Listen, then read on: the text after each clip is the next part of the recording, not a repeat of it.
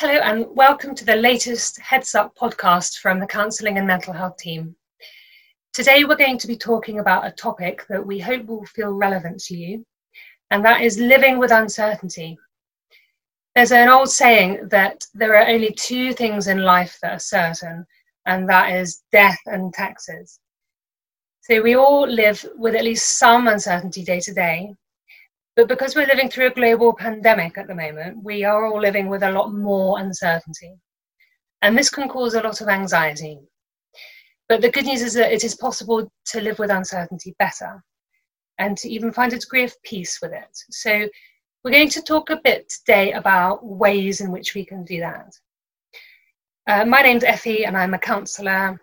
And we also have Paul, who is also a counsellor. And we have a special guest today uh, Kat Humphreys, who leads our team of mental health advisors. So, hello, Kat, and welcome to the podcast.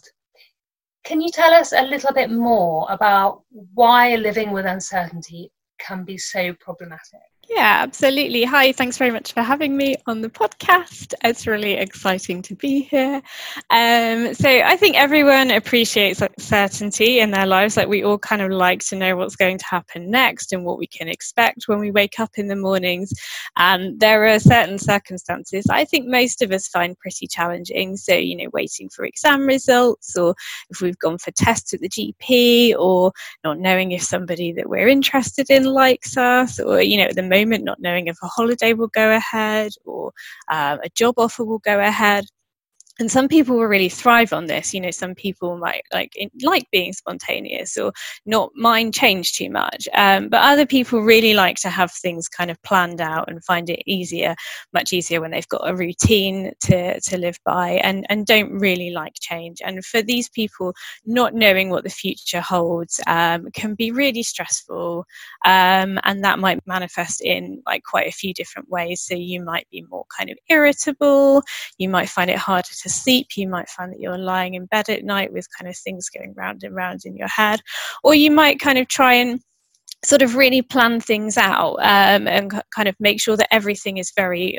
organized and ordered and that you you know exactly what's going to happen next in an attempt to take back some control.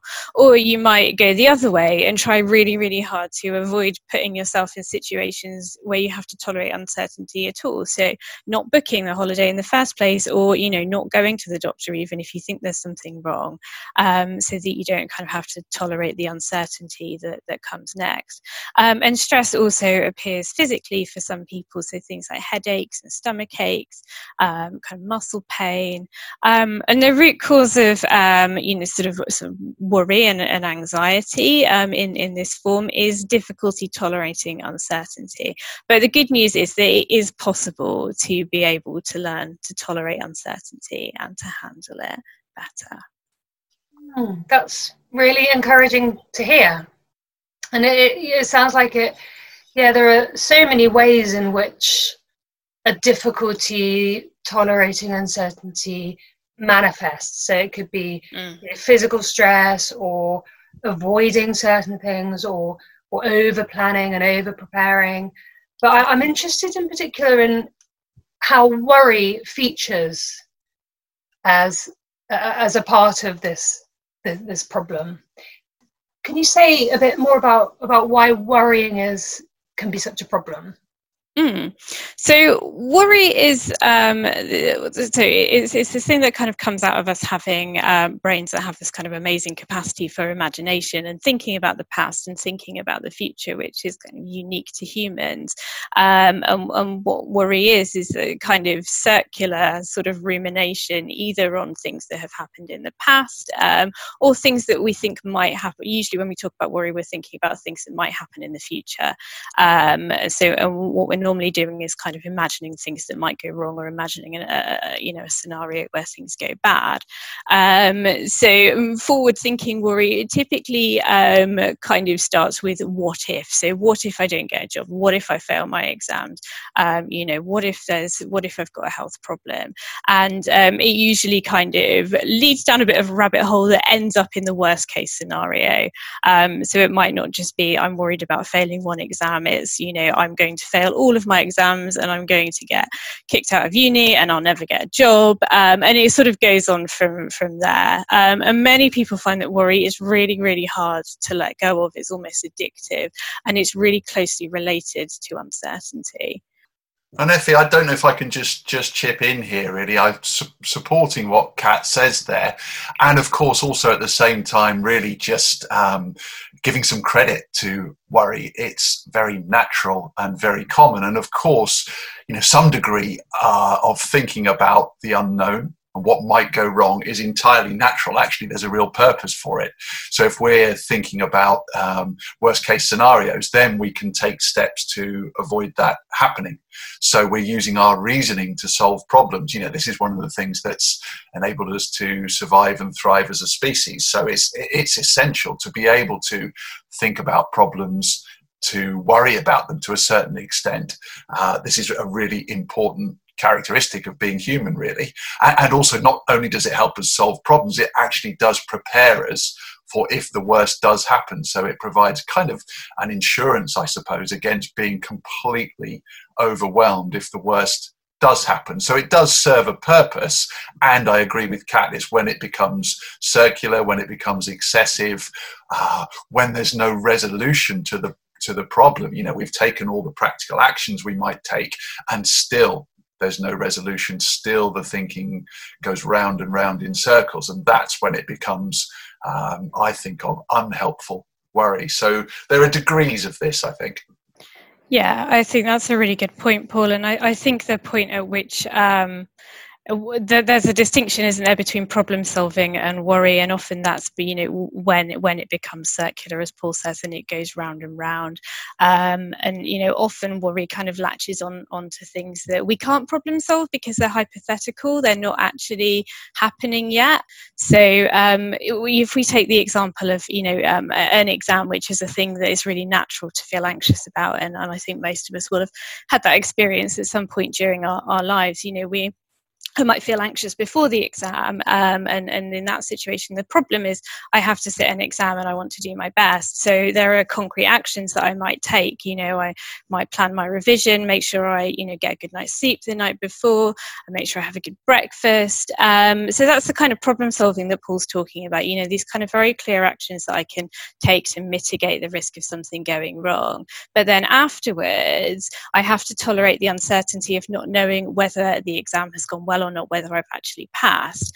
Um, so I can be 99% sure I've done everything that I need to do and I've prepared, but there'll be that tiny, tiny little bit of doubt that goes, but what if? What if you got it completely wrong? And for people who have trouble tolerating uncertainty, that is the bit it's really tricky. It's almost like um, like a peanut allergy. Um, if you're allergic to peanuts, then the tiniest bit of, of a peanut can trigger a really huge reaction. It's the same thing with uncertainty. If you have trouble tro- tolerating uncertainty, the tiniest bit of uncertainty can be enough to kind of, for that little bit in your brain to latch onto and go, yeah, but what if you can't be certain? And then it creates anxiety and it creates worry. Uh, it creates that kind of circular thinking where you're going over and over it again in your head. So, somewhere in my mind, this kind of feels like a helpful thing to do because it makes me feel like I'll be better prepared and I'll know what to do if I do fail and I won't be so disappointed but unfortunately, you know, the, the actual end result is that I'm probably going to kind of increase my own suffering. Um, you know, the, the, at this point, there's not much I can do about it. So worrying about it isn't particularly helpful. Uh, I'm just going to become more stressed and more anxious. Um, so, you know, it would be better for me if I could accept and tolerate that uncertainty and step away from the worry, um, because at that point, it's not really helping me.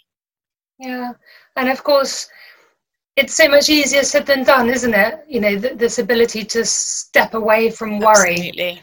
I think it can feel almost addictive and, and quite compulsive. The, the need to to worry and to go back over and over and over a problem, mm. even though we know rationally that it's not it's not helping us, it's not benefiting us. Mm. And if yeah, if you're somebody who really struggles with worry, there are things that you can do to practice managing it.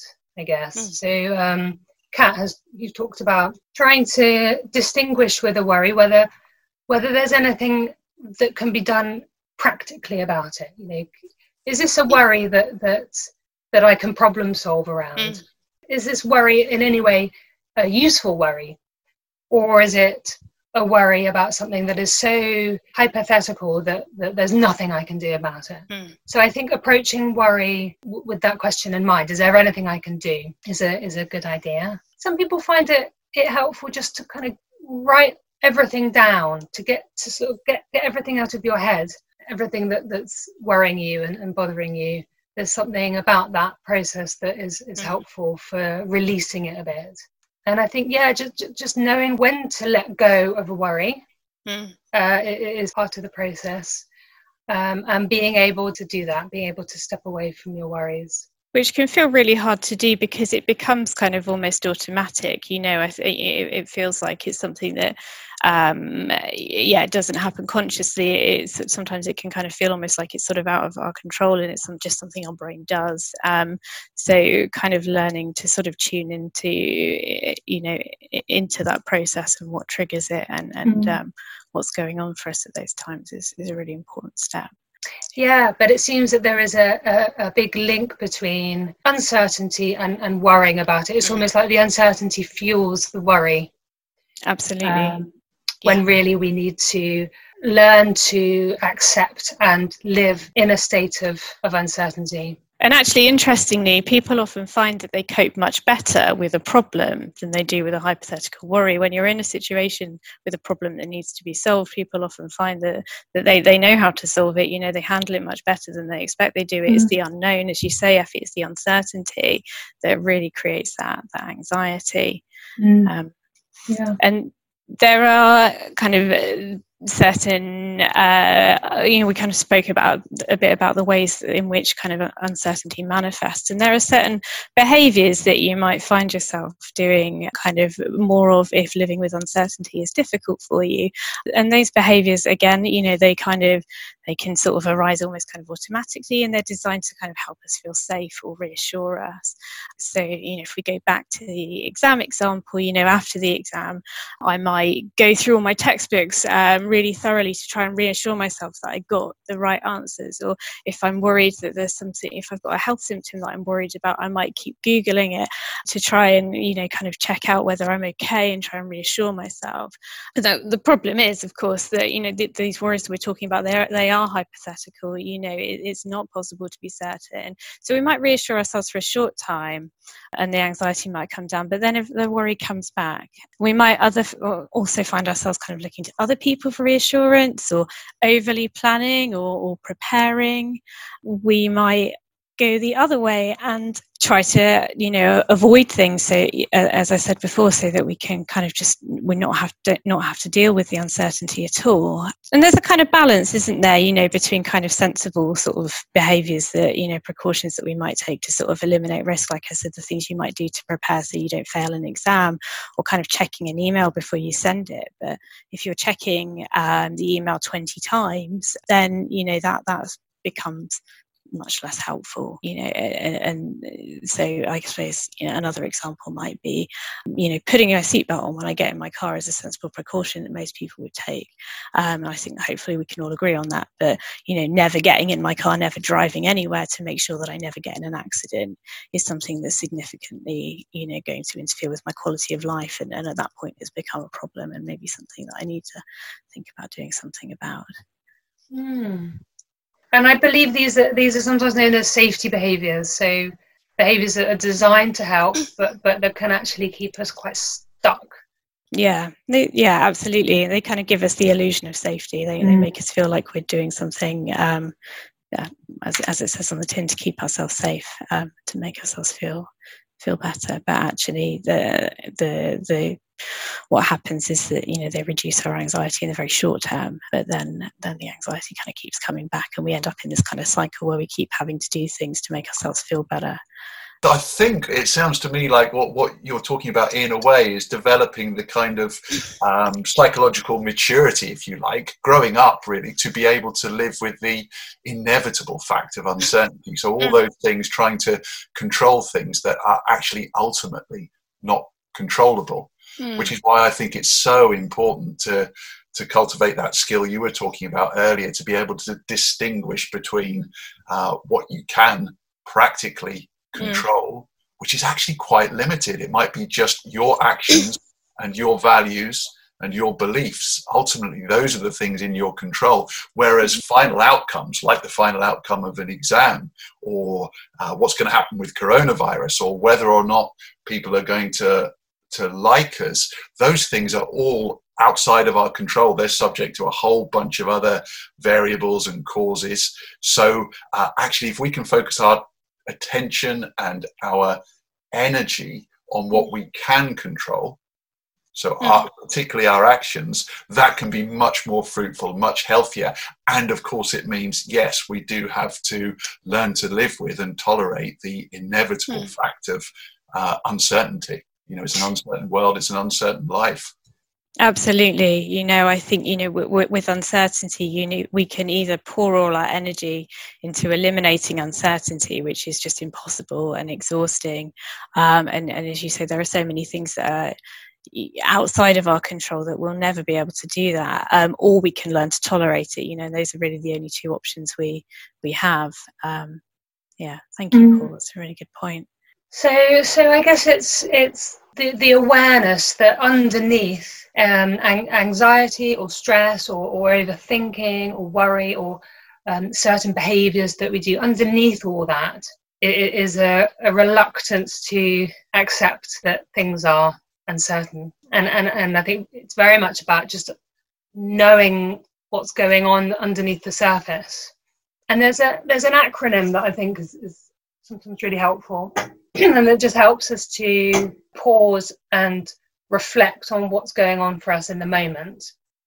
And that is is apple so a p p l e. The first step is to acknowledge that that when we are overly stressed or, or overly worried that, that it's actually uncertainty that's the problem rather than something else. Uh, and, and acknowledging that that what we're thinking those anxious thoughts that are going around in our heads they're not necessarily facts. They're, they're thoughts and they're feelings that that come and go.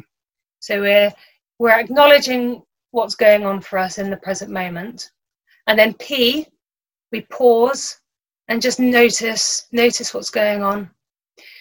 And then the other p stands for pull back. So we need to just step back from the situation and observe it with a bit of distance and just and just notice that that what we're experiencing is not necessarily kind of reality but it's it's what we're experiencing in the moment and it's a consequence of experiencing and living with uncertainty and then the L stands for letting go. So we need to let go of this need for certainty um, and let go of, of anxious thoughts if we can.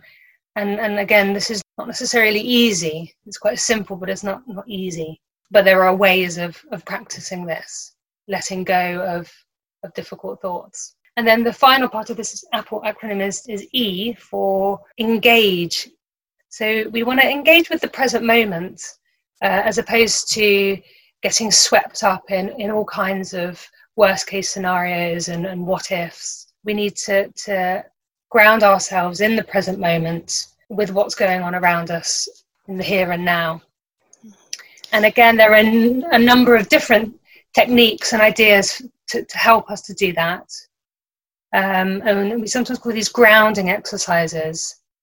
Can you say a bit more, um, Effie, about what, what you mean by by grounding exercises? Yeah, so so when when we're getting swept away in thoughts about either the future, you know, an uncertain future, or or stuff that's happened in the past, when we're getting bogged down in, in rumination, really we the only thing that is that we know is real is the present moment and we want to be able to ground ourselves in it and to remind ourselves that this is where we are um, we're safe in the in the present moment. And a grounding exercise will help us to do that. And it tends to be a very simple straightforward method of just pulling us back to the present moment. Um, and there are a number of different techniques and uh, for, for, doing this and we will put some ideas uh, on our website alongside this podcast if you want to look into grounding exercises more so so we want to to in the first place recognize when uncertainty is a problem when it's triggering off this tendency to worry or get stressed or to behave in a way that we don't really want to be behaving. And then maybe managing our worry, letting go of our worry and our, our anxious thoughts, and challenging some of those behaviors as well. Mm. And Kat, you were talking about certain so-called safety behaviors that, that go hand in hand sometimes with anxiety and with, with uncertainty. How do we go about dropping those safety behaviors?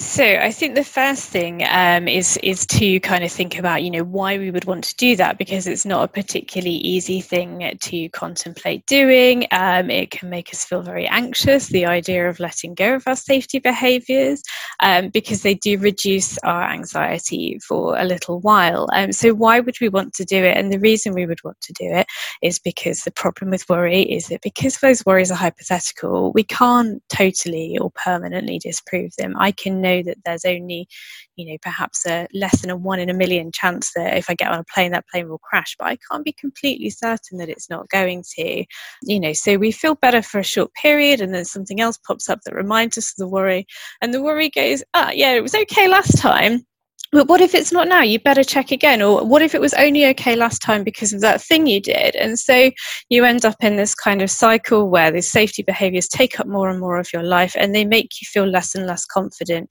in your ability to cope if things go wrong. And so resisting the urge to kind of do these behaviors feels really, really hard at first. But actually, what I find is that most people are quite surprised at how quickly their anxiety reduces when, when you resist sort of engaging in a safety behavior behavior. And it becomes actually quite quickly sort of easier and easier not to keep returning to, to the worry and to the behavior. And that's because my brain will quite quickly learn that even though I didn't do the safety behavior, nothing bad happened. I didn't need to check my emails 20 times before I send them, you know, to make sure that I haven't made a mistake. And the other thing um, with we're not talking about eliminating uncertainty, we're talking about tolerating the idea that sometimes things do go wrong. So the other thing that dropping safety behaviors can do is help us to learn that if things don't go according to plan, that's still okay. You know, we can cope with it much better than we expect to be able to. So, although it's tough and it does feel really scary at first, it's also very worth doing if you're noticing, you know, when we're talking, that, you're thinking that perhaps there are things in your own life that, that kind of fall into this category of things you do to make yourself feel better. It gets easier quickly and it is a really helpful way out of those kind of endless stressful loops. And Kat, I just want to uh, underscore something you were saying there about this being hard but really worthwhile. Because mm. if, if you are able to find a way to maybe drop some of these safety behaviors and actually be able to kind of experience and work with the uncertainty, the, the prize for doing that is massive because uh, it might well enable you to get on and do the things that really matter to you. So, to get on and take effective action in the world, to be the kind of person you want to be. So, those those things that were previously holding you back, you know, step stopping you from stepping on the aeroplane, or uh, stopping you from speaking to the person you've been too afraid to speak to. Those things become more more possible. So there's a real prize to being able to work with and maybe drop some of those things that are, are getting in the way. Absolutely, that's yeah, that's a really great point, Paul, and it's really uh, you know it's really important. You know there is a there is a really good reason why we would want to do this, um, and it's because it can really pay off and, and improve our quality of life. So thank you, Paul and Kat, and thank you for tuning in. We hope that you found it useful and worthwhile to think with us about this quite difficult topic and that you have a few ideas to go away and try. So we'll put some links up on the website for further resources for you to have a look at. We'd really welcome any feedback that you have and even any suggestions for the next podcast. So please do get in touch with any ideas that you might have. Just email listening at bath.ac.uk. So, goodbye from the three of us. Thank you for joining us, and do tune in for the next episode.